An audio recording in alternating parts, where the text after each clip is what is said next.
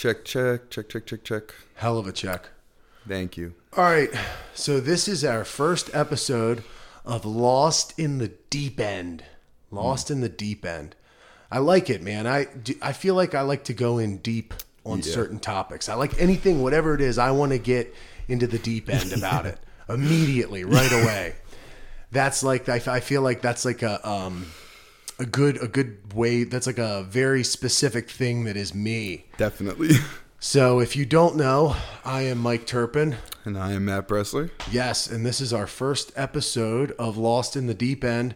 I want to get pretty into it. Definitely, my, my the way I envision doing this podcast is not spending much time bullshitting in the beginning, like I have a lot of podcasts in the past.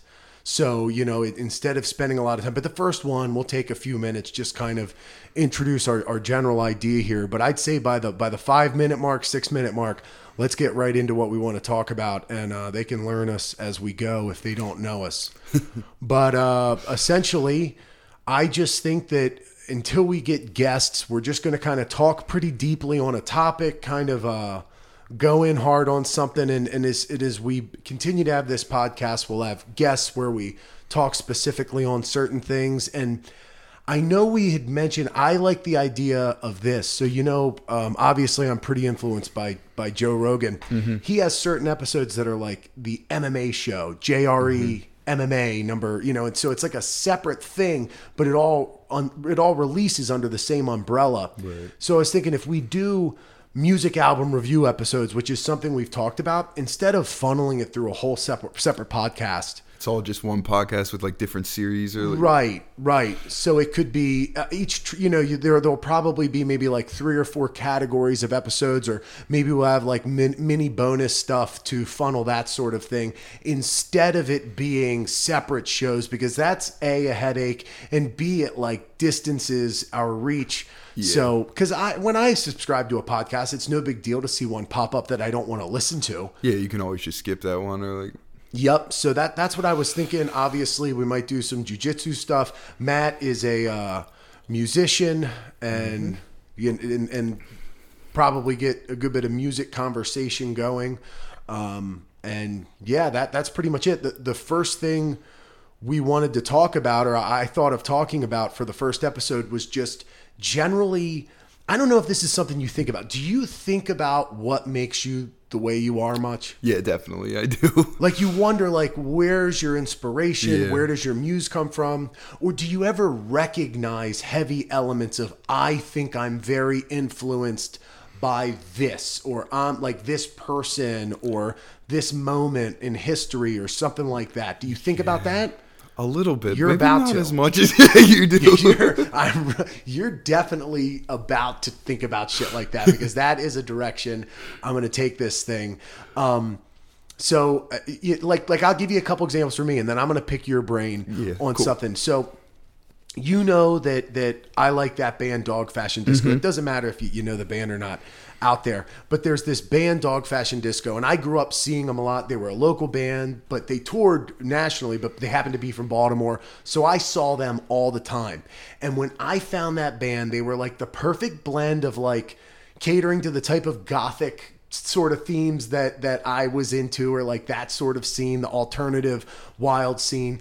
And they also kind of played to the dynamic personality of we're going to play any genre of music. It might sound like a totally different band one track to the next. And something they did that other experimental bands didn't do much of was they they were kind of all killer no filler. Like that there's no there's nothing that's overly difficult. There's nothing that's just like senseless or I wouldn't say aimless, but there's there's a, lot of experimental bands have maybe a quarter of an album where it is almost like the structure's gone and yeah, definitely. I know exactly what you mean. yeah, what would you say? It's like uh it's just non-accessible, difficult. Yeah, it's hard to listen to a lot of times because it, yeah, it's just like weird, just too out there. Right, right. Their stuff really isn't too out there. It's just a lot of different stuff, like in, in very different styles. Absolutely. So that that to me, dude, and I think about it like was I a lot like that before I got into this band?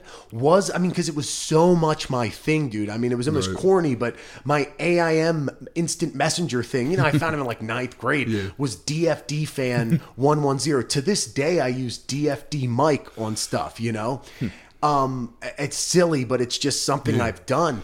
So I wonder, you know, is this something? How much of this came from being a fan and and being influenced? Because I'm a very influenced person. Yeah. I'm very. It's very easy for me to want to be more like things that I like. Want to be more like people that I like, in, in a way that uh, might not come off as like maybe b- being totally like copying them, like some people do. But it probably did initially. It's just I, I've kind of it's gotten to the point where it no longer seems like imitation. Right. You know, fake it till you make it, kind of. But I, I that's a good example. Like, here's this crazy band. They had the craziest concerts.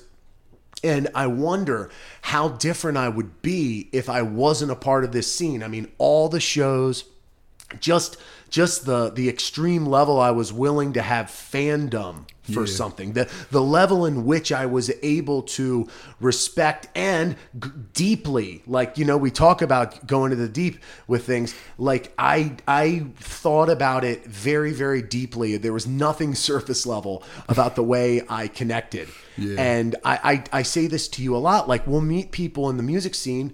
Uh, we have a friend. You, you'll know who I'm talking about. And he'll t- he told us his favorite band. And this is a guy who makes music. You know where I'm going with this, right? Yeah. So his favorite band is Alice in Chains.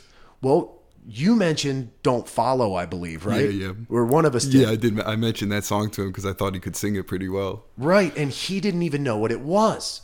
Now, I get if you don't know every single song from a band or whatever, but this guy had never even listened to the albums of his favorite band. Like, you don't have the time. You're a musician and you don't have the time to appreciate and respect and try to absorb and and and sort of um I don't know. It's almost like giving back, dude. Like e- sometimes I'll listen to albums by my favorite bands that I don't even like, like just to take a moment to appreciate them. And like somebody's got to listen to it, you know? Show some support. yeah, exactly. Like I, I try to be very supportive um, in that way. So it was weird to me. This guy who is a musician who says he's totally inspired by Alice in Chains, and it's like, wow, they're your favorite band, and we know more about Alice in Chains than you do. Like some people don't know what it's like to be a fan of things, right? Yeah. So we're talking music. Is there a musician? Well, this is an easy one. You play guitar. Is there a guitarist or or a band that if you had never heard play, you probably would sound very different? Man, I honestly probably Red Hot Chili Peppers and John Frusciante because they were like probably my first influence into uh into that into like when I was first starting to play guitar that was like my biggest influence and so that probably shaped the way I play guitar a lot and I was really into John Frusciante's solo albums too so that probably even shaped the way I wrote lyrics that was like when I started getting into like thinking about lyrics and deeper like stuff and poetry kind of stuff. So I think that probably shaped a lot of who I am. Another one is um actually the front bottoms because I've never heard the front bottoms. Yeah, it's- You've never mentioned that to me. really um I I've played a couple you. of their songs before, but it's um they're like indie uh, emo kind of alternative. They're they're kind of like a more acoustic version of like Blink 182 Hmm.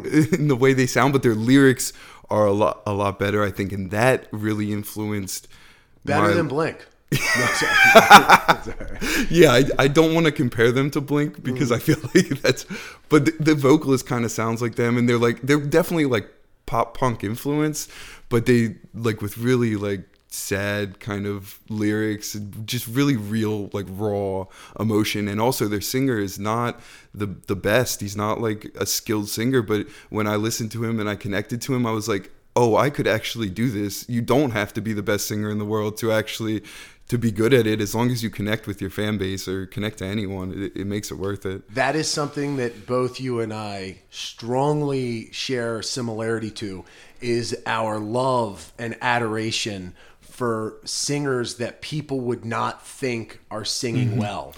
honestly even john frusciante um He has a kind of weird voice. I think he's a little more skilled, but it's definitely an acquired taste. A lot of people on his solo stuff, I've showed a lot of people his stuff, and they've been like, "Oh, he doesn't really sing well, does he?"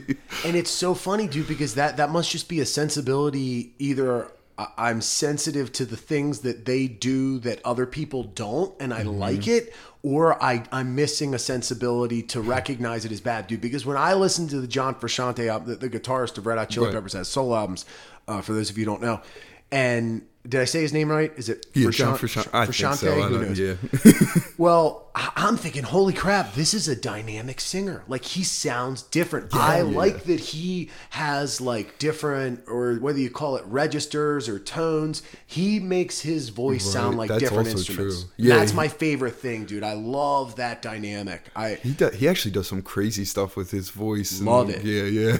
he covers so many genres and a lot of it despite his good guitar playing a lot of what makes his music interesting to me is the individual characters that he sort of embodies vocally Mm-hmm. Yeah, right yeah, yeah, definitely. so uh Honestly, to me, in his in his solo work, it, I like I like the guitar work, but it's not what stands out to me. Like the guitar work's cool, and I love the solos, but it's really the the songwriting and, like you said, the the singing and the lyricism. All that is really what what it what captures me. he's my kind of poetic Yeah, he's a good type of poetic Yeah, yeah, yeah. Um that that's like that typical singer songwriter attraction is uh, that, that that lyric sometimes. Um so yeah yeah musically that's a big thing. For me I, I haven't really discovered anything yet musically that i could say if it wasn't for this band because i haven't really discovered myself yet as a musician. Uh you know we we play together and i'm still very new. It's actually that's like a funny we should just cover that real quick as a backstory is that the way we met is at the open mic I go to. Now, when we talk about bad singers and we talk about like bad whatever, when I first started, you don't see many people walking up on that stage who are as bad as I was. Nope. You never do. Never, you never do. Most people don't have the guts to go up there if they're not good. yeah, like there's that one dude, like there's a guy who is I wouldn't even call him high functioning. Joe. You know what I'm talking about? yeah. Good guy. I'm not, Oh, yeah, not yeah, talking trash, but uh No, yeah, but he's I mean, he is he. I think some. I think he gets rides there, and Mm-hmm. he he and he is he has a much better like where he was when I started was so much better yeah, he's than what I was doing. He's not bad. He's he's definitely more polished, and he has he's definitely been doing it a while. Like you can tell, he's like Yeah. got a good grasp on what he's doing. right, but it's just a little bit embarrassing. You Yeah, know? yeah, yeah. It's kind of like. He's, his voice is a little like, but you know, what I mean is, it, it's embarrassing for me. It, I mean, you could see how it would be embarrassing to not be as good as as that. oh guy. yeah, yeah, yeah, definitely, yeah, yeah, Yeah, yeah, yeah. definitely. Yeah, exclamation uh, point. So uh, I could see how it's embarrassing to be like by far the like the worst person at the like. Yes, it's so- like not even a competition. Like, but yeah, when you, and, and to talk about like intimidating when we first started man it's like and this is because this can tie into influence because like what there are things in my life that have influenced me to to be the person that doesn't necessarily care about the humility that is involved in this where a lot of artists maybe are are more nervous for that sort of humility. So like uh you know I wasn't overly worried about it but yeah w- when I first started at that open mic if you recall there was a professional band that opened up and then they just said all right coming up next. And i would follow a professional act and they they are dude zach's band was so tight sounding. Yes, they That were really good. and and he didn't even acknowledge that it was an open mic. Never did was he like hey it's an open mic whatever. He just was like what what? He just was like up next Th- Mike, you know, come on up here. And then I almost wanted to tell him, hey, just so you guys know, this is an open mic. This is not a professional music night. We're I'm not a paid performer. I'm very new at this. You know, I I just wanted to. I never really said it, but I mean, it was something else. Well, anyway, I did an Allison Chain song. One of the first times you saw me, maybe the mm-hmm. second time you saw me, and I did Nutshell by Alice in Chains. And you came up to me afterwards and you said that you knew that's you knew the lead for that song. For some reason I thought you said you played it with your dad, but I misheard you. so you said you knew the lead for that song. And you asked uh, if you if you wanted to play it next time or if you could play the lead to it. And I was essentially like, well, as long as you can play to what you just heard, like you're not playing to nutshell. So if that seems like you can do it. And then I think every time from then out that Yeah, we played together. I yeah. I've only been there maybe twice when you aren't Yeah, there yeah. since then. And that, if I if I recall correctly, that's probably going on like a year and a half ago. Yeah. Um, yeah. Actually, it's probably two years ago. Wow. Uh, it, it, I think it was yeah two years ago. Yeah, if not a damn damn near close to two years ago. So, uh, and I'll, I'll talk and, and let's see. We'll kind of play this both ways as far as maybe dealing with the shame and humility of uh, early stages or or the nerves of performing for the first time. But I have a, an extensive history uh, performing just from like drama in school. Uh, I've played sports growing up, so you're used to you know having the risk of people see you Yep. play poorly, which is I know you've played uh, some sports, and I did I've done competitive stuff like um competitive performance shit, which is a bit different, like slam poetry, rap battles. You know that that really well. Number one, your opponent's goal is to try to tear you apart to shreds. You're already out of your element. You're like the the most vanilla, like and just like kind of not not geeky, but in that that scene, dude, where I was going to do rap battles, I was a target in ways. So Yeah, I bet. and and I had one where I forgot my lines. Boy, does that suck. Have you ever forgot something in the middle of a performance? Yeah, there's there's been times where I'll, I've forgotten like chords or like get thrown off and can't like find my way back on track, and yeah, it's it's embarrassing, and you just feel like, oh my god, how do I get this to end, or how do I get myself back where I should be? Right. That happened to me maybe a couple times when we first started, or like before that too. But Mm-hmm. yeah, we were talking about the other day that one local H song I couldn't figure out. Uh, Oh yeah, yeah, yeah. And one time my my high E string broke, Mm-hmm. and and that uh, caused an issue. I actually just played yesterday and I broke a string while we were playing. But now since I'm like so much more comfortable, I just like I went right through it. I finished the solo and then I switched my guitars and I was just finished the song. It was cake. Yeah, that's You awesome. get you get you learn how to just accept the fact that you're gonna fuck up. There's no way around it. So just it's all about the recovery at that point. Right, right. That that takes a little bit of experience, but I know I know exactly what you mean. Um, what things like was there anything you related performing to when you first started, or was it a totally new experience? Man, it, I think it was totally new. I like you said, I played sports, but I never played sports at like a high level. I only ever played like really rec league, and I never really did anything. I did like drama in middle school, but that still is, it wasn't a big deal. I don't think there's really nothing like getting on a stage. I don't think and playing playing like guitar and it's something Yeah. I, I especially when I first started I was not super confident in it I like it was it was very difficult for me to to do and I'm like a really shy and quiet guy so it was kind of hard to to be in the spotlight Yeah. Yeah, I thought I related it a lot to stand up comedy. And because at the time I was doing jujitsu and MMA and all that, I kind of just related it to the, the risk slash humility slash like courage kind of it takes to go out there. And because that's a one on one thing, like that's an individual uh, sport. And, and so that's same with like stand up comic, you know, individual that sort of thing. But yeah, man, it takes a lot of uh, courage. So it was very new to you. That I noticed that is something that a lot of good musicians probably struggle with early on is to find that that lack of uh, shame and humility or, or handle it well. yeah yeah yeah yeah because yeah when you're first starting you want to be perfect like you want to think that everything you can do everything perfectly and it's Right. like it's it can be a real like throw off to mess something up and yeah All right, so let's let's take this uh, back a notch with with influences, things that kind of make you who you are. Looking back, like like an elementary school, man, do you remember what was like the biggest things that you like? Give me a few things that were just huge, whether or not they literally shaped you. But what was something you were into? It could be embarrassing as shit. Like people, were, I I collected Ty Beanie Babies a little bit when I was younger. Uh, I did that when, uh, yeah, like I, I collect, collect, me and my sisters had pretty big Beanie Baby collections. Yeah, yeah. When you got sisters, I mean, I didn't have sisters. I had a couple friends that were that were girls, and uh, yeah, everyone just did that. Yeah, that I was like a big thing with them. huge, weird. Yeah. Um. So, what kind of music was? What were you into When young? I was I was not honestly really super into music when I was young. I I liked like I mean I kind of like the 90s rock stuff cuz that's what my mom would listen to in the car and like so that's what I kind of that's probably why I still like that now. And but I never and like pop is what I, I would just listen to the radio. I was never really into like listening to albums and like really diving into music until I until I was like 18 probably Yeah. was when I got that's like when I started playing guitar and I started really diving into music. Which parent do you think you're more like? Mm. Like just in general, Yeah. pro- I'm probably more like my dad, honestly. Yeah. Yeah.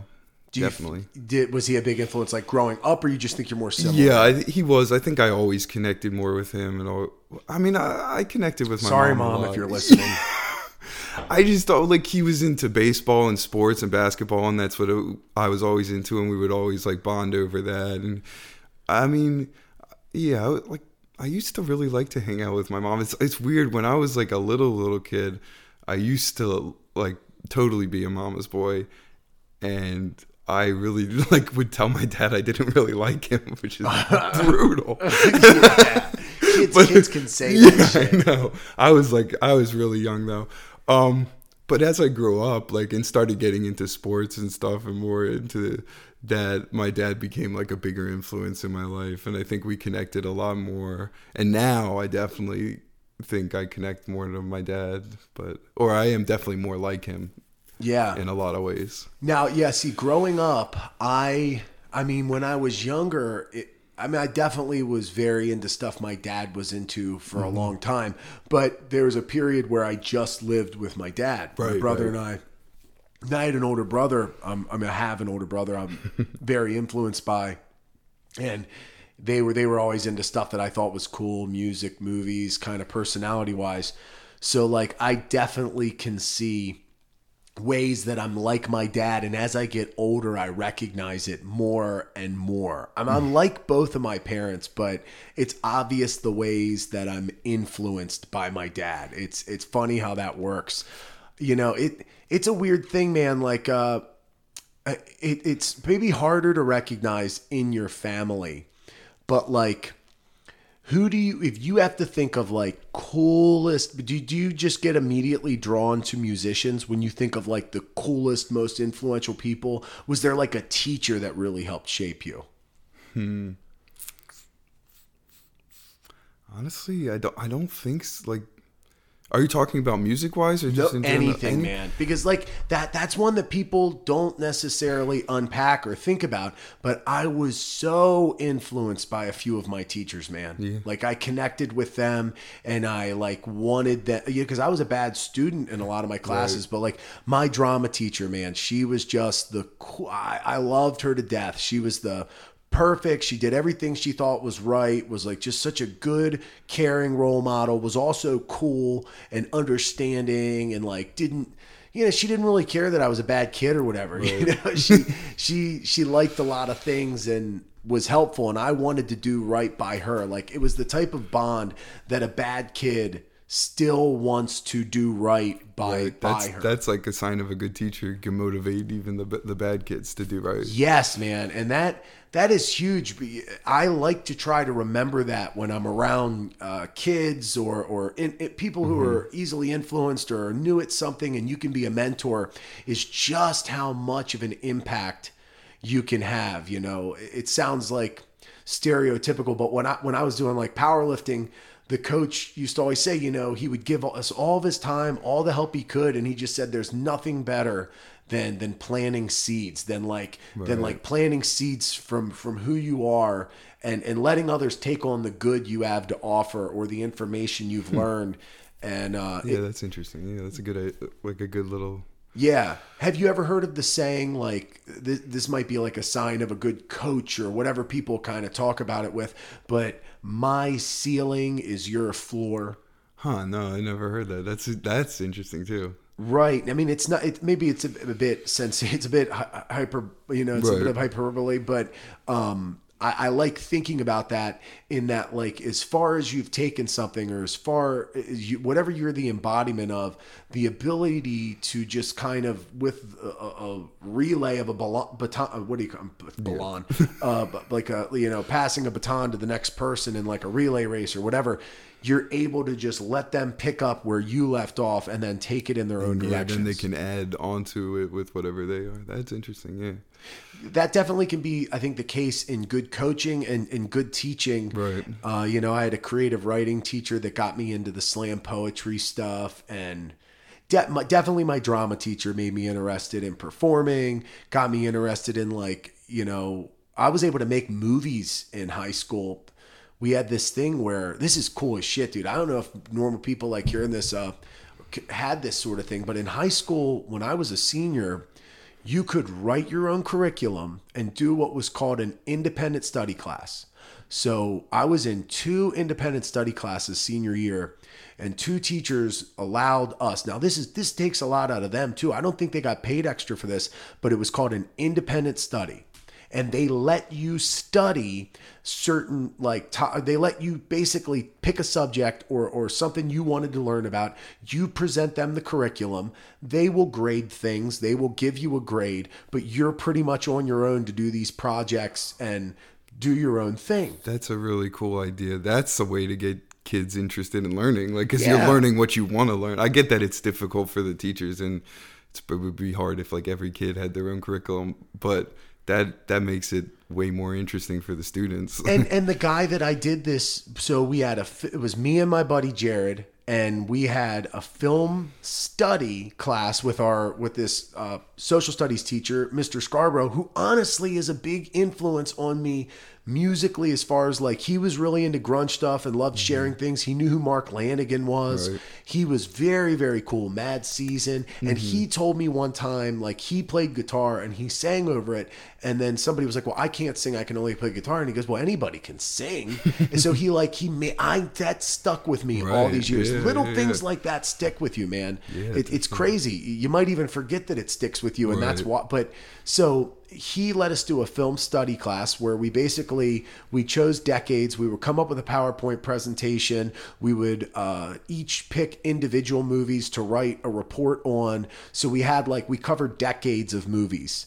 And then we did a PowerPoint. Each of us did a PowerPoint on the maybe we did a combined PowerPoint, and then we each did individual pieces, and then we we did a, a speech at the end of each quarter on these topics or something like that. Well, the the other one was a filmmaking class, and my buddy and I made a movie each semester.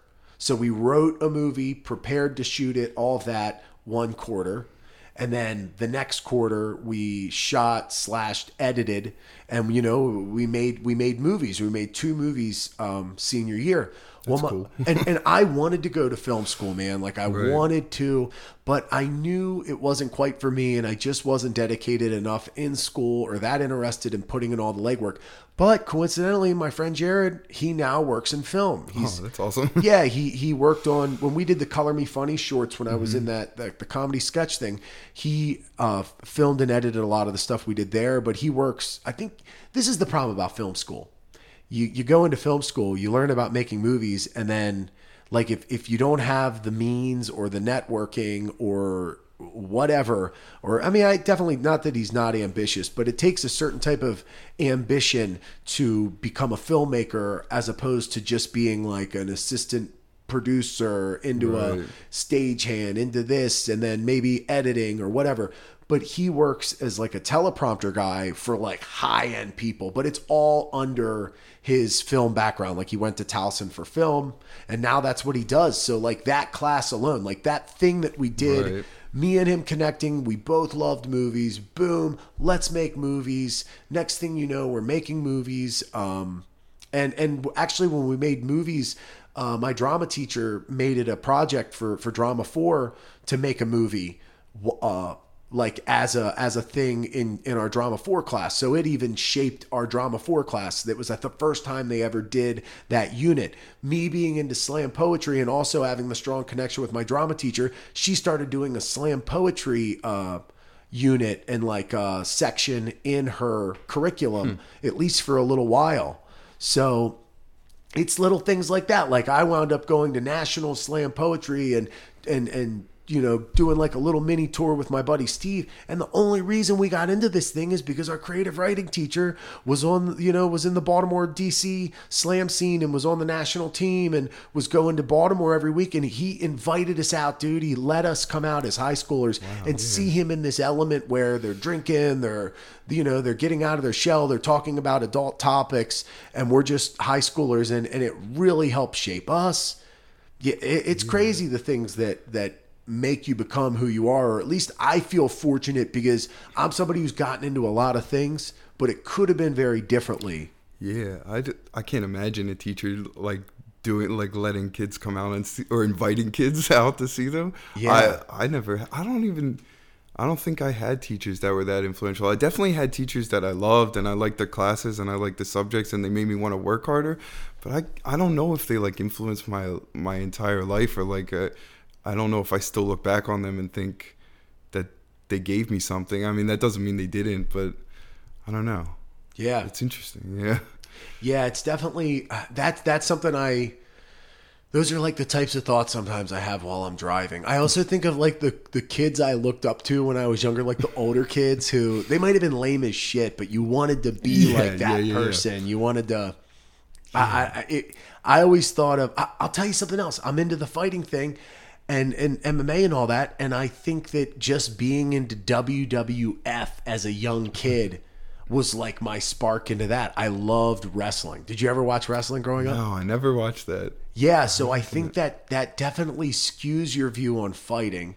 Because Yeah, number probably, one, yeah. as a young kid, you think that's real fighting that you're Yeah, yeah, watching. So if you embody it to the fullest, you just inevitably get. I mean, and being into movies, it definitely I liked like Jackie Chan shit and Right. Jean-Claude Van Damme. I, I definitely like that, but that is something that I think a lot of people see differently. Um, we actually were going to cover that some. We talked about maybe talking about fighting in a future uh, episode, and Yeah. Yeah, I, I want to talk a little bit more on the influences, but I Mm-hmm. don't want to go. I don't want to uh, kill people's ears, and it's okay if we don't go literally too deep. Our first few episodes. Um, it, how do you feel about like in your friend group? Uh, let me let me think of something as far as like things that can like really really really are, are there any like big moments in your life that you think might have uh, maybe even like serious like almost traumatic in a way where you're like very shaped by this thing. Like i'm definitely a kid of a divorced family. Like Yeah. probably very similar to that. This is one. Oh i thought of it. Do you my buddy mentioned something the other day about the way he like feels bad about things or something and he referred to it as well that's just that freaking heavy catholic guilt i have because he grew up catholic Yep. Yeah, I, I feel like I have that too. I grew up Catholic, and it's uh, right me too and i never thought about I, and up to this day i never thought about how growing up catholic could have shaped who i am that's definitely a good point. That is like influential in a different way. but yeah, you you get this guilt about things that you don't even think are bad anymore, but you were just, as a kid you've always been told were were bad and wrong. yeah do you think you carry a you think you carry a heavy slice of that I do. I because I I was like raised Catholic, went to Catholic school. My mom went to church with us every Sunday, and like I believed in it up until I was up until like I went to college, pretty much. So I think it plays a, a pretty big role in like it does give me some guilt or some residual feelings of like weirdness sometimes like i still feel like some of my attitudes towards things have been shaped like that or are like an overcorrection of trying to go in the other direction of that so it's like Right.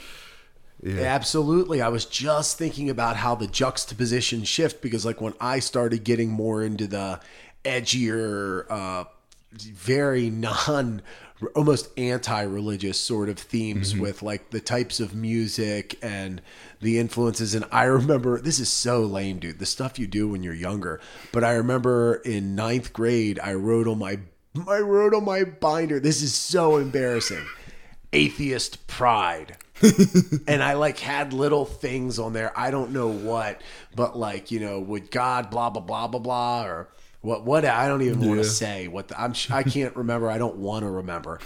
but I was very outwardly atheist, and you see that a lot. Uh, people who feel heavily or think heavily about religion and then they they shift it's like sometimes they go so Right. in the opposite direction and i mean i don't really have a heavy swing on it anymore and i don't really consider it too much but but that's a huge one growing up in in a certain religion that shapes it i appreciate maybe not necessarily heavy amounts of catholic guilt but i do like the fact that it kind of is a level of self-awareness and it it makes me think critically on things that some people do not think on. I at least think I'm sure most people do this whether or not they grew up heavily Catholic, but there is a way to think critically and connecting it to morals. Morally critical, does that make sense? Yeah. So like I definitely judge myself and others in a way that is like definitely held to a standard Oh yeah. of I like the same thing. being a good person. yeah, yeah. I mean, non-religious people de- Yeah, definitely do you can have morals without Good parents religion, probably too. instill some of those values yeah. Or, or whatever. But it was funny that he said that, and I'm like, oh my god, like what character does Catholic guilt bring out in people? What is that? And I was like, that was like a whole new thing for me to think about that I had never considered. So what what led you to not being really like what was it? Do you remember like a pivotal moment? I don't know. I I honestly don't know. I like I went to college and in the beginning I was going to church. Like I still went to church and I and then at some point I just kind of stopped eh, like going to church, but I still felt like I believed in God eh, to some extent. You know, I think honestly a lot of the reason I stopped being Catholic or think identifying with Catholicism was because like a lot of the ideologies conflicted with mine, like being extremely like anti-gay and like ev- like just being really stuck in like a very antiquated mindset. And I was like getting more liberal and and thinking that like gay marriage was okay and stuff. And it really kind of shook me that that the, the just the dissonance between our like the viewpoints. And i think that's kind of what led me to start questioning it more and thinking if that was really what i believed in. And then it was just slowly like stop going to church stopped like thinking god was real you know? Right. Psychedelics kind of made me feel like god wasn't real yeah too. so that that was what i the last thing and it, it, whether it's the last thing or not we talk about is i am a person that is very influenced by both.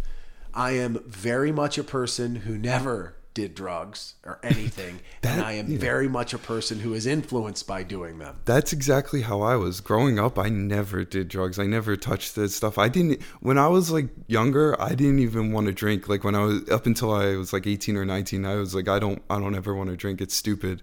Right. And like, or did you ever identify as straight edge yeah, definitely. I would identify as straight edge probably until I was like nineteen. I thought I, I would say I was straight edge. Like Right.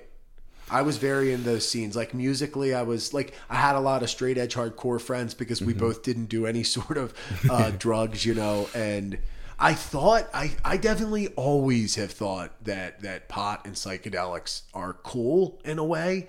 Um, I was always worried about the idea of how like the stereotypical lazy pothead and maybe the stereotypical crazy I had a bad acid trip yeah, guy. they, they all people always try to scare you with like that that you have one bad acid trip and it'll like totally ruin your life and but I don't know anyone who that's ever really happened to. Not saying it doesn't happen, but I think it's a lot rarer than people want to make it out to be.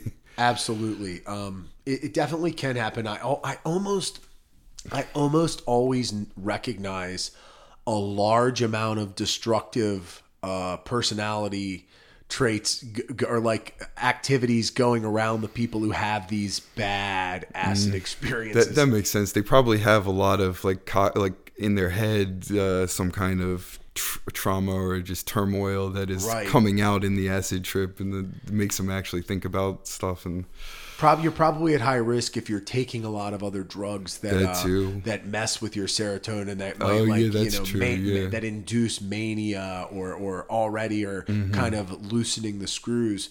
Um, you actually, when we first met, I believe you had never done psychedelics, right? I, that's right. We, we- yeah. I, I, I did the I tripped the first time when we had met. I hadn't. I had always been interested. I was like starting to be interested in it for like the past couple years before I did it, but I really didn't know anyone who did it or like offered me any. And then I did, and I was like, yeah, I definitely want to try it. And, Acid was the first thing you did, right? uh-huh. Right, because I saw you had never. We hadn't done the DMT yet, right? Right. So you had just done acid, and you did it with your friends. Mm-hmm. And then that that one was a pretty influential one for you. Oh yeah, that because that first trip it was like it was amazing. I thought it just changed how I thought about things and like it it just like reinvigorated me. I feel like Yeah. It. Were you playing music your first time? hmm that's pretty much like what we did. We just kind of we took acid and we just kind of jammed, tried to write, just talked about stuff, but mostly just it's like the, during like the when I was peaking, I was pretty much just alone playing guitar though. Yeah, that that's something that I think is a good like general idea for anybody who's doing something early on and has never experienced psychedelics like like get everything set up to do something you like doing and are excited to do it even if it doesn't feel overly psychedelic of a thing to do. Like maybe playing music obviously sounds like something that that could uh, have a good synergy with it but like i mean if you like working out you probably will be able to you know have a very enjoyable time doing a workout tripping or like that's like a good way to maybe at least start it off Yeah, that's uh, yeah. I, I never felt that good playing guitar either. And it, there was something completely different about the way I was playing and like how I felt and how how I was thinking and everything. It was it was crazy. Has do you think acid's been the most influential on your music as far as uh, psychedelics go Yeah, probably because I've also like written a lot. It's it's opened me up to like write lyrics that I kind of like more than any other psychedelic. You know what I notice about a lot of uh, trippy bands and people? It's not that often that they want to admit that these things uh, have influenced them heavily. Because I think they're afraid of, of what people think, or maybe not. I don't know. Well, maybe it, it, it's a threat to their ego to say that the, the drug Oh yeah, yeah. to give credit, right? Like to give credit, or even if their thing is, I mean, even if their thing's cocaine, like a lot of people can't operate without something like that, and they need that. Mm-hmm. And deep down, they know that this is their inspiration, but they're not going to say that, you know? That's true. Yeah, for for me, man, um, I would say psychedelics definitely has made me a little more creative and obviously draw from different perspective. But what it really has done has shaped me uh, spiritually, and maybe the way that the way that uh, my bigger picture on life and outlook and ability to you know, make the most of certain things, not Yeah, sweat definitely. certain things, not get too caught up or head down like these thought, never ending destructive thought loops, or it's a much shorter period of time that I will. like, all right, This is a really good one, dude. I credit, I know that if it wasn't for, um, smoking pot and psychedelics and that sort of thing, I probably would be more intermittently obese. I am much less addicted to the notion of eating. I have much better control over my eating. And almost always when I say, okay, dude, it's time to stop gaining weight. It's time, you know, you've been pigging out the past few weeks. You've you've bloated up and you've gained 20 pounds, whatever. It's time to, to get it back on track. I have not been what I consider like obviously fat since I started smoking pot and doing psychedelics. I have not not at all. And before I would be within a year's time, I might be borderline obese twice in that year. You know, that was something that was something that influenced me. Like people see maybe if they see me in shape or like uh, maybe they think that certain things come easy, natural athlete, whatever. But but spending a duration of time being obese, feeling like you need to compensate for something, having like this uh, negative image of yourself. I remember one time I was maybe like 16 or 17, and or maybe it was when I first started losing weight. I, I started losing weight when I was 17, and initially lost like 100 pounds. uh, in like that year's time in a couple different chunks. But I remember hearing that you develop most of your confidences around or by the age of 14. Hmm.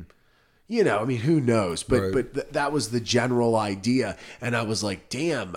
And and you know, it probably has been a slow pulling back of like not being self-conscious in the ways that I was and not identifying as that person but it's taken a lot of conditioning and a lot of time and a lot of experience to uh, get out of that mindset which you know or like the the insecurities that I had from being that way so, and I'm definitely, I definitely am more sensitive maybe to the way I see myself or like the way I feel when I start slipping up, when I start eating poorly regularly or, or whatever.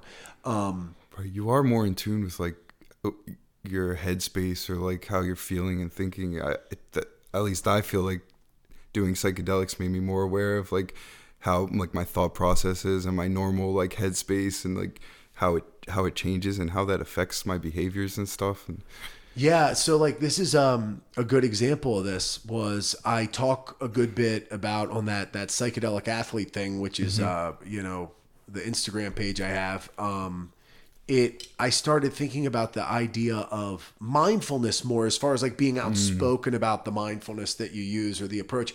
And I remember when I was younger and I started hearing about mindfulness, I was like, well, how can I even remember to be mindful? Like, how can I, how does this even work? I couldn't even fathom kind of like running on concepts or running on different sorts of like, so, sorts of like, uh, you know, almost like modes or, or different embodiments. And psychedelics has made it so easy to kind of channel certain energies, certain ways of being, personality, character. Definitely. I did like I did like this mindfulness therapy when I, when I was like 18 or 19 and I used to hate it so much. I thought it was the stupidest thing in the world and like I thought it was like a joke. But now I like find myself when I'm getting like stressed out like to try and be mindful and like to try and use those techniques to like just calm myself and uh, it's crazy. It's probably like, a lot easier to use it, right? Like that's probably why they call it woke. yeah, it's probably way easier to be mindful. Um, and I, I'll tell you what I credit some of it to is the fact that time slows down. So it's like, you know, you have like frames per 2nd When you are, I mean, there's a lot of factors here. You definitely trigger certain thoughts that sort of never leave, or you're able to relate to ways that you've been opened up to. And it does, there is a literal thing that happens. Psychedelics affect pathways in the brain, and, and things fire differently and connect, and you associate things.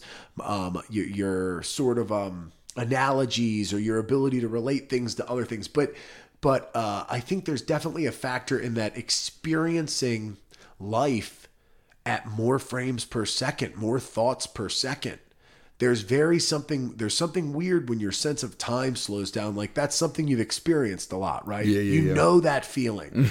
we know, we now know what it's like for time to slow down and you to have like split seconds where you think about so much Yep. and you're so aware. Yeah, yeah, yeah. That's a good point. Yeah. Yeah, and and it's it's all thinking. Like the, the more you are, like the deeper you are in a psychedelic experience, you literally become your thoughts, Yeah. your mind. Nothing else exists. Oh, yeah, that's true. So it- it's undoubtedly mindful. And I, I forget about the other thing I notice is like the epiphanies you feel remind me so much of like philosophy and uh sort of like shit some Confucius type things or Yeah, like the dao Yeah, yeah, Do you know like Alan Watts is? Yeah, yeah.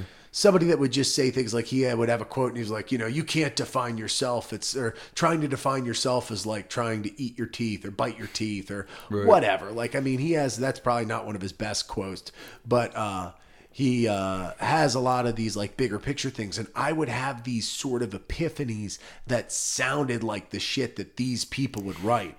And i started realizing and recognizing that there's an obvious influence on these drugs into having thoughts like that because most of the people who did a lot of psychedelics were saying a lot of the conclusions and saying a lot of the things that i had been considering since i did them so that's like something I try to think about a lot is like, in what ways am I different for having done these things? What ways do, do psychedelics influence somebody? I mean, they make you process past traumas potentially, mm-hmm. they make you come to terms with certain things. Mm-hmm. They make you have a different vision for the future, the the ability to see possibilities. Definitely. Yeah, I feel like it changed my vision for the future too. You like, or it like, I felt like it gave me an idea of what I what I actually wanted to be like in the future.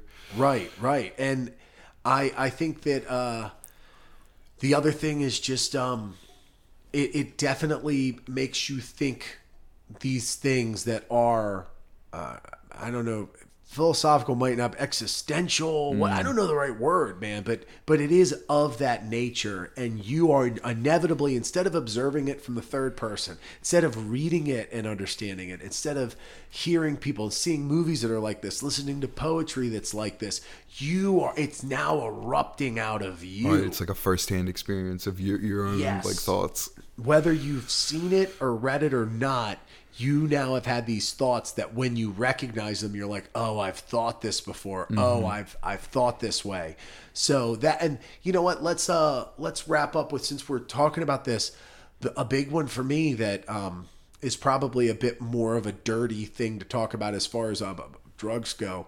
But for me, I am I have got to say MDMA or MDA, what people call in like the street Molly but it's it's a when I first heard about the reason I was interested is because they're do they were doing clinical trials and like uh, tests or whatever. They were they were treating people with PTSD from from military this program called MAPS um, and it's this psychedelic thing. They were treating people with MDMA in therapy sessions and it was helping them come to terms and I think I heard a podcast of somebody firsthand talking about it and I was like, "You know what? That is one that I want to try at some point because I don't know what'll come of it. I don't know what, but but that has to be an experience that probably would be very beneficial. I didn't want to just go to a rave and do Molly or whatever. but man, the, the the few times we have done it, do you think that's like a life changing? Oh my god. Yeah. that honestly yeah, that that changes your life in a different way. It makes you realize that things can be like so cool and so good and you can feel really so amazing like you, in a way that I never thought was possible for myself to feel, honestly. Yeah, and you know what I have learned from it, and something that I've learned, and it honestly is probably a good mantra or a good way to handle drugs well or learn from them and not necessarily through them is the independence and the taking what you've learned from this and implementing into your own life. Like it's mm-hmm. hard to say, all right, take what you've learned from psychedelics and implement it in your own life unless you have like a very literal like oh you need to do this or i feel like I, this is my future i need to do this career mm-hmm. shift. But but molly molly mdma shows you a, a slice of personality that you tell yourself i want to be more like this Yeah, that's also definitely And it's wanna be- possible. yeah. I want to have this energy to do things that I want to do, but it's not like Coke energy or it's not like a, a, a, false, it's like a, a, a good energy like for things. a natural energy just amplified more, Yeah. more so like and it, has a very positive vision for Mm. yourself and you you have a lightness on how you analyze sort of anything you Mm-hmm. could probably handle almost any bad situation and I, I remember telling myself like okay i want to take about 1 to 2% of this experience and this nature and integrate it into my life because this is not a drug i want to do regularly this is not something i could ever see myself wanting to depend on or but i want to be shaped i want to be shaped by this experience like yeah, of course. I want to feel more like this. And to be honest, I I feel like that has been very very monumentally life changing for me to be uh, inspired by and and shaped and maybe it did help me deal with a lot of traumas or a lot of like a negative thought or depression or whatever that I wasn't even aware that I totally had or mm-hmm. personality trait that I didn't even know I had allowing myself to experience life like that and to have a self that was like that was so life changing man.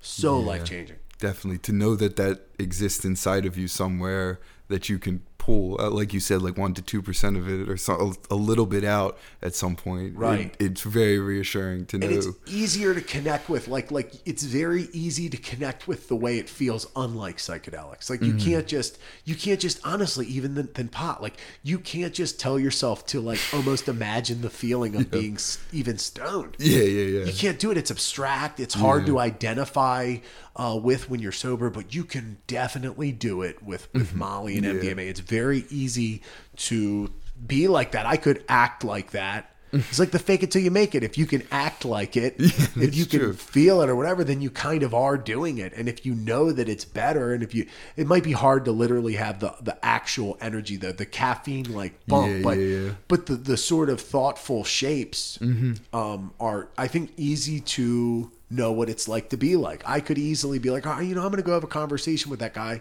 kind of like the way I feel when I'm a Molly. I'm going to break the ice like in the the same nature I would there. I'm going to look at them with with the acceptance and and sort of love almost that's coming out of you and appreciation that I would when I'm like that, and then they become a refl- what the thing that. Sh- sh- fucks with me so much on that is I realize the way people become reflections of your Yep. energy. When you put good energy out they they reciprocate it It's never too much for them. It's not like you're annoying them because you're connecting and you feel for them. It's a very empathetic and and connective sort of thing. So as long as you don't overdo it, which we don't we don't really overdo it like that. Um when we've done it, it it's it's made me have some of the best conversations I've Yep. ever had with people. and the, and like that starts like a or like makes a friendship or a relationship Right. that continues on like you started with that one conversation or you build your relationship with that conversation and then it like keeps going you And know it makes honestly, dude, it really makes them usually feel good. They like they like the energy you're putting Mm-hmm. off. There, it's not too much, it's not too any direction. It's playful and light enough. So if Mm-hmm. you are kind of being a bit too much, it's not in the same way that somebody gets on your nerves when they're Yeah, yeah. fucking I always go back to Coke, but Coke people Cokeheads are so fucking annoying, dude. but it's not like that. So yeah uh, is there anything else you want to say on this? I don't think so i think i'm good Yeah, you know, we're about to get to the hour mark, so I think we should just end it, cap it under an hour. We should try and make the first few under an hour and see how it goes. So, uh, you know, it is what it is. Episode episode by episode, we'll we'll find an identity and kind of get the ball rolling. I just wanted to get something out there. It's one of those things you just got to put it out there. We didn't. We, we planned some. We thought about it some, and as we go, we'll, we'll get enough feedback, or we'll kind of analyze ourselves and figured figured out enough. But at the end of the day, we just needed to get the ball rolling. So if you listened and made it through, thank you. Let us know what we think. Uh, you know, but we'll uh, keep keep you. We'll, we'll keep we'll keep you fed with some episodes here soon. We'll probably, I imagine, try to have something recorded where we can at least have one release about once a week, something like that. Maybe that'd more cool. as we get going. Yeah. So cool, awesome. Thank you, Matt, and thank you guys for listening.